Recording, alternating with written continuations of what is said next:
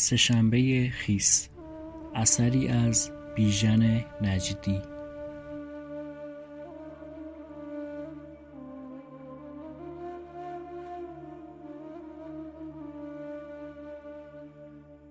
سهشنبه خیس بود.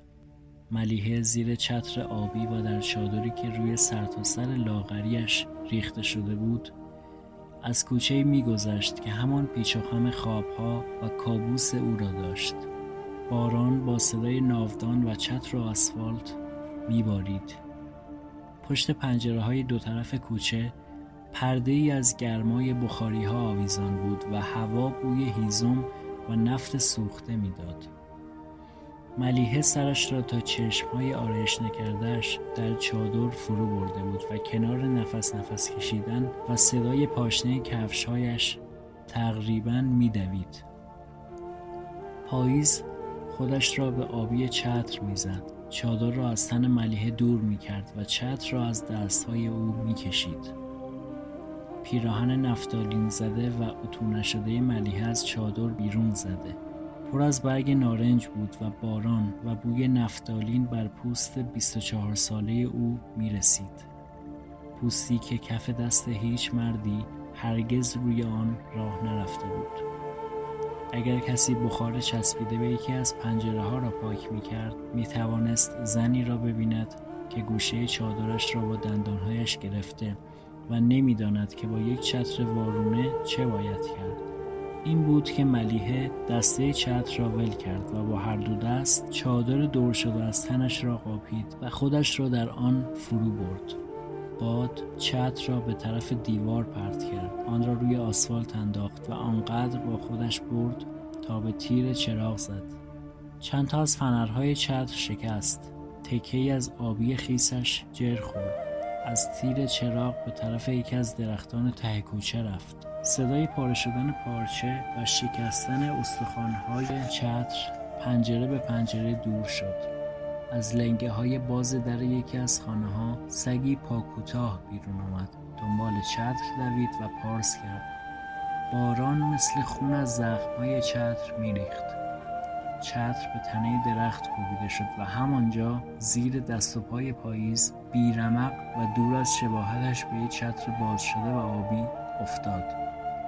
سگ چتر را دور زد باز هم چند بار پارس کرد و ساکت شد برگشت هر سه چهار قدم یک بار سرش را بر می گردند و چتر را نگاه می کرد. حتی یکی از پنجره ها باز نشد. هیچ کس بخار پنجره ای را پاک نکرد. چتر صدای مچاله شدن فنرهایش را نمی شنید. داشت می مرد و دیگر نمی توانست هیچ بارانی را به یاد آورد. فقط خاطره دور و کمی گرم از کف دست ملیحه هنوز در چتر بود که آن هم آرام و آهسته فراموش می شد. خاطره که صبح همان روز از پشت درهای بزرگ زندان اوین بیرون آمده بود آن روز یکی از دستهای خانمی که زیر چشمهایش پیله آورده بود و صورت بند نینداختش با بیرحمی او را پیرتر از خودش نشان می‌داد با ککمکی که فقط روی پوست سیب می‌توان آن را پیدا کرد دسته چتر را مشت کرده بود و آبی بلندی از لای انگشتانش میریخت. عدهای چند خبرنگار را دور کرده بودند. یعنی امروز واقعا همه را آزاد می‌کنند؟ بله اونا مجبورند خانم یکی از شانه هایش را به نرده یخ کرده بین زندان و مردم تکیه داده بود و چند نرده آن طرفتر ملیحه چشم از در فلزی که صبح روی لبه بالای آن سفیدک زده بود بر نمی داشت. گروهبانی خبرنگارها را از پله های کنار نرده پایین می آورد. از دور صدای نفس کشیدن تهران به گوش می رسید. ادهی به چشمشان دست می کشیدن. انگار در هوایی پر از کف صابون به تپه های اطراف و سیم های خاردار خیره شده بودند. ملیحه با دیدن عکاس ها دستش را روی صورتش گذاشت و فلاش محتابی روی محتابی روشن شد خاموش شد فردای آن روز صورت خانم کمی دورتر از ملیحه در صفحه اول روزنامه بود و در روزنامه دیگر عکس بزرگی از درهای زندان اوین چاپ شده بود که با صدای کنار رفتن سالهای 1324 تا 1357 باز می شد. مردم هجوم بردند. ملیحه صورت به صورت سرش را می چرخاند. در سرمای اطرافش که حالا خالی از صبح بود بین آن همه چشمهای عادت کرده به دیوار، دمپایی، میله های تخت خواب و شمردن پایان ناپذیر موزاییک و روزهای سال نمی توانست سیاوش را پیدا کند. هفت سال پیش سیاوش ریحانی پدر ملیحه پشت انبار سیب زمینی زندان به تیرکی چوبی بسته و تیرباران شده بود. البته بعد شیرنگ آب را روی تیرک گرفته و آن را شسته بودند. البته باران نگذاشته بود که خون روی علفهای کنار تیرک پینه ببندد. البته ملیحه از این طرف نرده ها نمی توانست انبار سیب زمینی را ببیند. همانطور که علف را همانطور که هنوز چتر را ندیده بود. خانم چتر را مثل عصا و پاهایش جلو برد. از پله های سیمانی بالا رفت و پیش از آن که به گریه بیفتد داد زد امیر حسین امیر حسین من اینجام مرد جوانی که سیبیلش تازه به سیاهی زده بود لای زنها راه باز می کرد خانم به همون پله رسید که ملیحه ایستاده بود مرد جوان شانه های مردم را مثل آب کنار می‌زد و با دست های دراز شدهش جلو می آمد امیر حسین خانم از پله پایین رفت. یک طرف چادرش که روی سیمان کشیده می‌شد به پاهایش پیچید. سکندری خورد. ملیحه خودش را به طرف او پرد کرد و زیر بغلش را گرفت. امیر حسین فریاد کشید. مواظب باشین مادر. خانم روی دستهای ملیحه ریخته شد و قبل از بغل کردن امیر حسین چتر را به ملیحه داد و گفت یه دقیقه اینو نگه دار ننه و صورتش را به یقه باز پیراهن و پوست گردن امیر حسین مالید که هنوز بوی پتوهای اوین می‌داد. آنها همدیگر را بغل کردند و روی یکی از روزهای آخر پاییز 1357 قلط زدند و دور شدند. بیان که کسی صدای ملیحه را بشنود که می گفت خانم چتر شما خانم چتر. گروهبانی در بلنگوی دستی می گفت لطفا سوار شیم بفرمایین طرف اتوبوس. تونتر آقا. ملیحه از مردم می‌پرسید پس بقیه کو؟ چتر را روی سینهش گرفته بود و به هر مرد زن دم دستش می‌گفت بقیه بقیه کجان آنقدر که بالاخره مجبور شد شانه همون گروهبان را تکان دهد و بپرسد دیگه نیست؟ همین؟ ژاندارم سرش را به طرف زندان برگرداند. این طرف در بزرگ اوین که مثل زخمی کهنه زخمی خشک زخمی که خونریزیش بند آمده باشد باز بود. سیاوش روی غرور پیر شده پاهایش ایستاده. همان شال سفید بلندی را به گردن داشت که سالها پیش شب دستگیر شدن آن را از جارختی چوبی و کنار پیراهن ملیحه برداشته بود. در تمام آن سالها هر بار ملیحه فرصت پیدا می کرد پیراهن را بر می داشت به آن نفتالین می‌زد و دوباره آویزانش می کرد درست روی همان گیره جارختی و کنار همان شال بلند که حالا سیاوش در سفیدی آن به او نزدیک می شد آهسته گفت سلام پدر. می‌دانست برای دست دادن به صورت پدرش باید از فاصله دور و دراز بین واقعیت تا رویا بگذرد. اتوبوس رفته بود. دو سه نفر کمک کردند تا ملیحه پشت سر پدرش سوار مینیبوسی شود که رانندهش در آینه به چشمهای ملیحه خیره شده بود و نمی توانست بفهمد که مسافرش می‌خواهد گریه کند یا قبلا گریسته است. همین که استارت زد تپه های اوین تکان خورد. برج نگهبانی با آن نورافکن خاموش دور شد. همه درختها پا به پای مینیبوس راه افتادند. ردیفی از سیم خاردار روی دایره چرخید و تیزیهایش در قطره های بارانی که نمیبارید و ملیحه خیال می‌کرد که میبارد فرو رفت. راننده مینیبوس را روی سرازیری انداخت. شیشه کنار صورت ملیحه از تپه ها و برج و سیم خاردار خالی شد. تموم شد پدر. چی تموم شد؟ حالا به دیوارایی می‌رسیم که مردم روی اونا خیلی چیزا نوشتن. دیوار دیوار دیوار. پدر سرش را پایین انداخته بود و ناخونهایش را نگاه می‌کرد. ملیحه تا پل تجریش ساکت ماند سیگار می‌کشید. روی پل مینیبوس از کنار تانکی گذشت که سربازی روی کلاهک آن نشسته بود و سیگار می‌کشید. راننده یک مش دود را دید که بدون بوی توتون با صدای صرفه مسافرش آینه مینیبوس را پر کرده است. کنار آینه ساختمان بلندی در آتش میسوخت. صدای شلیک میآمد. ملیحه از پدرش خواست که عینک بزند و به تکه های شکسته نونی که از کلمات بانک صادرات روی پیاده رو میریخت نگاه کند. لطفا نگه دارید. آنها پیاده شدند و راننده نتوانست برای چیزی که از اتومبیل بیرون می‌رفت کلمه بهتر از تنهایی پیدا کند. همونطور که مردم پیاده رو نتوانستند بفهمند که مردی بی آنکه وجود داشته باشد بازو به بازوی زنی از کنارشان میگذرد. خسته شدیم پدر؟ خیلی مونده. دیگه داریم می‌رسیم. محله خودمون بهتر نبود؟ بعد از مادر شما هم که نبودین. دیگه نمی‌شد اون اتاقها رو تحمل کرد. با خرت و پرتای مامان نمی‌دونستم چیکار کنم. صدای صرفه هاش بعد از چلوم هم از خونه بیرون نرفته بود. این بود که آمدم اینجا. حالا می‌رسیم. اولش پدر بزرگ نمیذاش. بعد گفت هر جور راحت تری مامان دکترها گفته بودن گواتره گواتر نه قنباد گوات همون قنباد دیگه پدر. نه. ملیحه کنار دری ایستاد.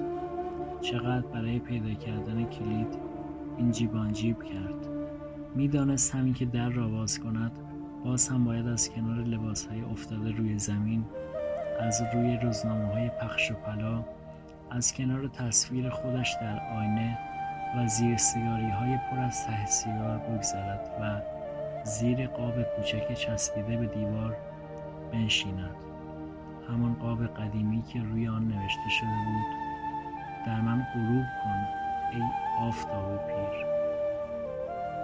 کلید را چرخاند و رفت توی حیات چتر را باز کرد و از این طرف پارچه آبی به آسمان نگاه کرد.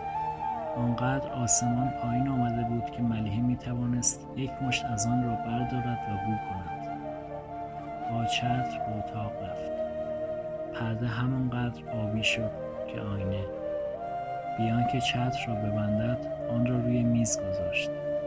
آن طرف میز پارچه آب بدون یک قطره آب پر از آب بود. ملیحه شال گردن پدرش را گرفت و آن را کنار پیراهن خودش آویزان کرد. حالا روی جارختی چوبی آستینی از او به شانه سیاوش چسبیده بود. حالا بوی انبار سیب زمینی اوین و نفتالین یک پیراهن زنانه قاطی هم شده بود. ملیحه گفت شما کمی دراز بکشین من سماور رو روشن می‌کنم. بعد میشینیم حرف می‌زنیم. بیرون از پنجره بارانی که پاییز برای باریدنش از صبح تا آن لحظه این دست آن دست کرده بود بالاخره بارید.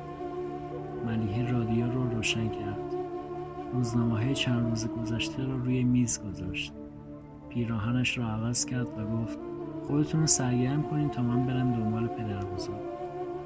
و در سهشنبه خیس زیر چتر آبی و در چادری که روی سرتاسر سر لاغریش ریخته شده بود از خانه بیرون رفت. باران با صدای پارچه روی چتر میبارید. پاییز خودش را به آبی می‌زد.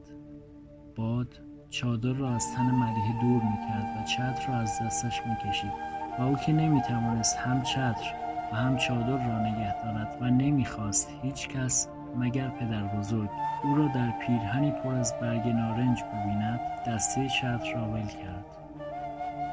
ته کوچه سوار تاکسی شد و تا رسیدن به خانه پدر بزرگ به آژیر اتومبیل هایی گوش داد که در سرتاسر سر تهران شنیده می‌شد. بی آنکه صدای شکستن چتری شنیده شود. همین که پدر بزرگ در را باز کرد ملیحه احساس کرد که صدای آژیر تمام شده و در دنیا چیزی به نام لبخند وجود دارد. سلام. پدر بزرگ با لبخند گفت سلام و زهر مار. از صبح تا حالا منتظرت بودم. ملیحه به طرف آینه رفت و موهایش را با حوله خوش کرد. آن را شانه کرد و خودش را هفت سال جوانتر به سینه پیرمرد چسباند. همه رو آزاد کردم پدر بزرگ. همه رو. می‌دونم. یه ساعت پیش بی بی سی می‌گفت. ولی من خودشونو دیدم. دیدمشون. کجا؟ دم در اوین. اونجا چیکار می‌کردی؟ چیکار می‌کردم؟ رفتم دنبال بشین ملیه یه دقیقه بشین قلقله بود. خبرنگارا عکاسا. گفتم بشین ملیه ملیه روی زمین نشست. موهایش را از پیشانیش کنار زد. دستش را روی پیراهنش کشید. چه اشتباهی. این همه سال سیاه پوشیدم. پدر بزرگ صورتش را برگرداند. خودتو گول نزن ملیه در اتاق راه رفت. به این صندلی دست بزن. دستتو بکش روش. یالا کسی روش نشسته؟ نه. روی اون تخت خواب رو نگاه کن. کسی روش خوابیده؟ هیچ کس نیست ملیه همه مردن. مادر سیاوش. ملیحه گفت فرق می‌کنه. مادر رو ما خودمون دفع کردیم. مگه نه؟ دیدیم که شستنش. مگه نه؟ اما اون سال کسی سیاوش رو به شما نشون داد. زندش رو مردش رو. توی این سالها کسی قبری چیزی سنگ قبری هیچی به ما نشون نداد. پدر بزرگ گفت برو اون قرص والیوم منو بیار. روی یخچاله بعد از والیوم بعد از لیوان آب بعد از سرمایی که در گلویش پایین می‌رفت پدر بزرگ گفت واقعیت اینه که اون مرده. ولیه گفت واقعیت اینه که من امروز اونجا بودم. که چی؟ نمی‌دونم. فقط با همین چشمام دیدم که مردم بچه هاشون و شوهراشون رو بغل کردن و رفتن. بعد من دستامو باز کردم. دنبال یه کسی بودم یه چیزی. دیدم یه چت توی دستمه. اونو بغلش کردم. یه رویا رو که آبی بود. اون خیلی آبی بود. با خودم بردمش خونه. ما با هم حرف زدیم. پس تا حالا یه چت داری که هم واقعیت توست هم رویاست.